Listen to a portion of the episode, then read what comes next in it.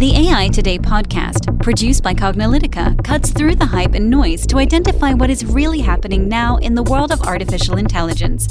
Learn about emerging AI trends, technologies, and use cases from Cognilytica analysts and guest experts.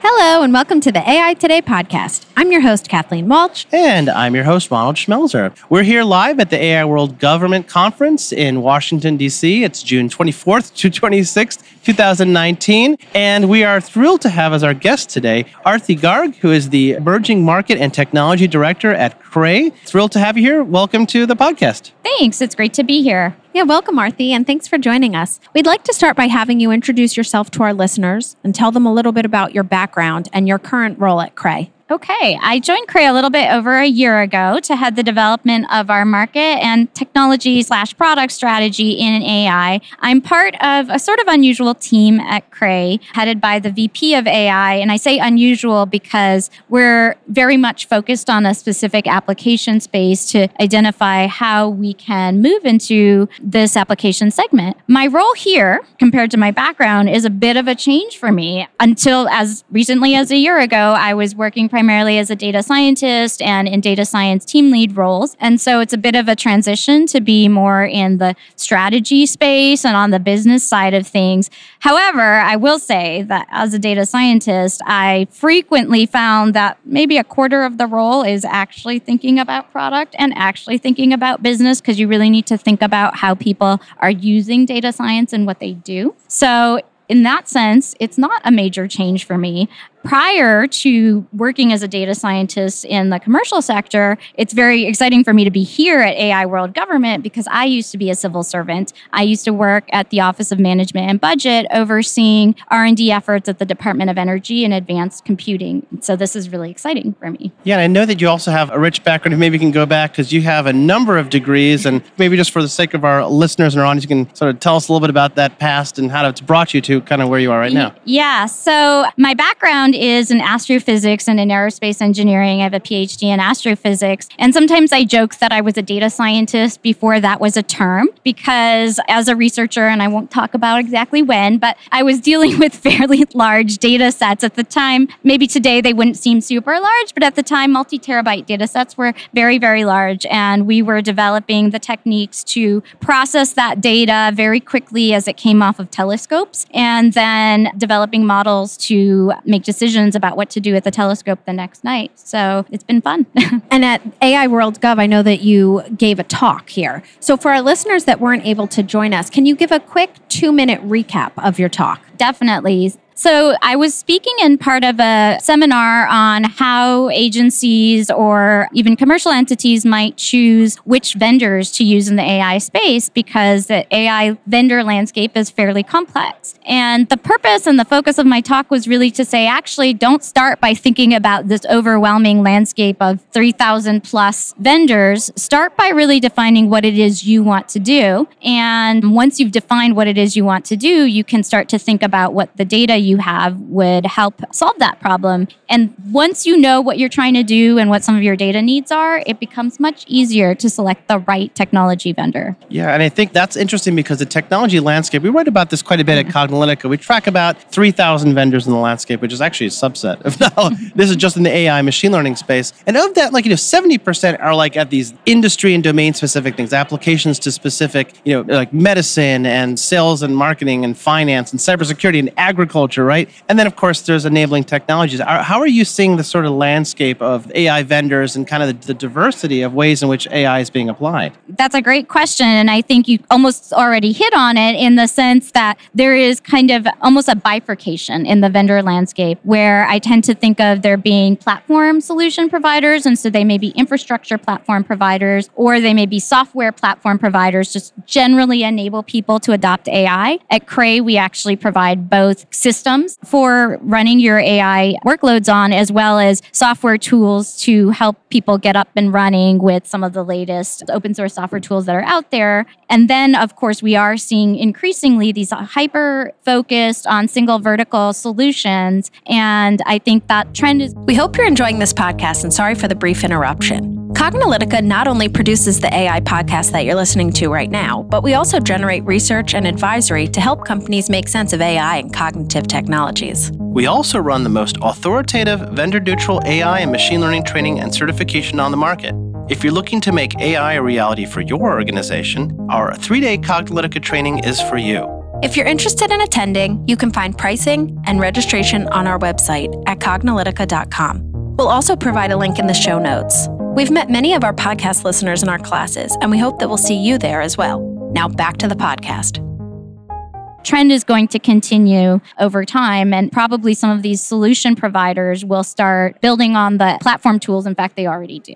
When people think of Cray, they often think of massive computers solving some of the most challenging computational problems, but you're more than that. You do other things in addition to that. So how does Cray help government agencies further their missions at a more modest scale, especially with regards to AI and cognitive technologies? Great question. So yes, I think many people often don't recognize that we offer smaller cluster-based systems, and often for many AI applications, especially at this time, these are the right size systems for most organizations' needs. So for example, recently, the U.S. Geological Survey purchased a Cray cluster system to enable their scientists to integrate deep learning into the mission-focused work that they already are doing. This is enabling USGS to better leverage the petabytes of data that they curate and collect from a really wide variety of sources. As an agency, they have been leveraging this data for a very long time, but by adding a cluster system that is specifically focused on enabling AI, they are able to incorporate better techniques and more advanced techniques into the work they already do. Yeah, it's definitely very interesting. I know that one of the things that people talk about, data is sort of the soul, the heart of what makes AI work.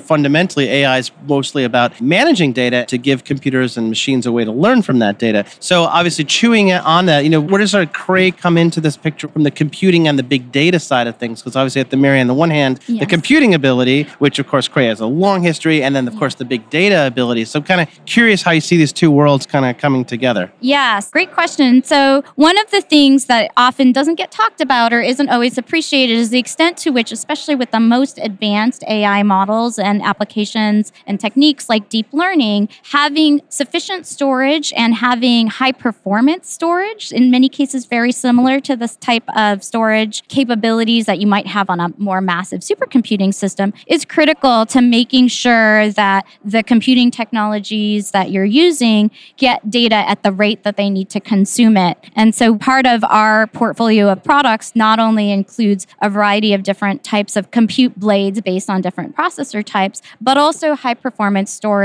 so that we are increasingly finding to be adopted in a lot of different AI applications because of its importance to enabling, I don't want to talk too much about technology, but some of the specialized processors, GPUs that are used to run deep learning models. So I know that you mentioned a few examples, but what are some of the applications of AI that you're seeing adopted in the government, and how are you helping with this? So one key application that is actually relevant to a fairly broad variety of government agencies is geospatial object detection. So basically using AI to identify objects in satellite imagery. This application is relevant for topics as diverse as improved weather forecasts and national security. So we are having these conversations within the U.S. government and also with governments in other countries about some of these applications that once again enhance work that they're already doing. Excellent. So on this next question here, I want to understand a little bit more about what some of the most important factors the agency should consider, because we're here at the government, so obviously The government applications are slightly different than, say, the finance and healthcare. So what are some of the most important factors agencies should consider when investing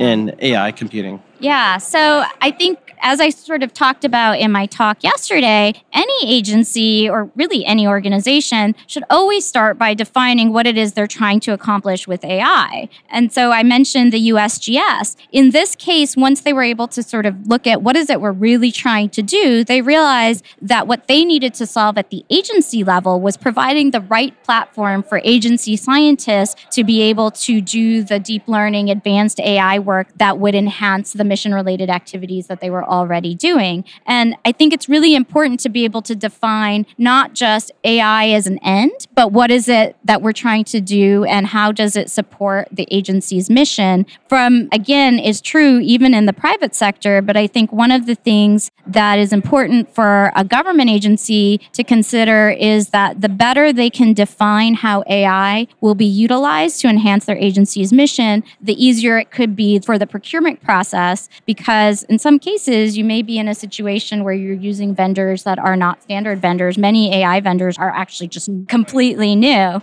Yeah, it's interesting that you bring that up because I think, AI has been around for decades, but it still feels new to a lot of people and they need to wrap their head around how can my organization, how can my agency, how can my department use AI technologies and how do I get broad adoption of that? So it's interesting. But I wanted to go back to your previous answer about weather and how you were helping to, make better predictions on that. I know that recently, machine learning has done a lot to help with weather predictions for things such as hurricanes and give people a day or two extra notice, which doesn't sound like a lot, but it's huge when you're talking about a major weather event and people need to evacuate. So can you give us some examples of how you've seen machine learning help with weather and what that's doing for, governments and civilians? So I think at this point, a lot of the weather agencies around the world are really experimenting with some of the most advanced AI techniques.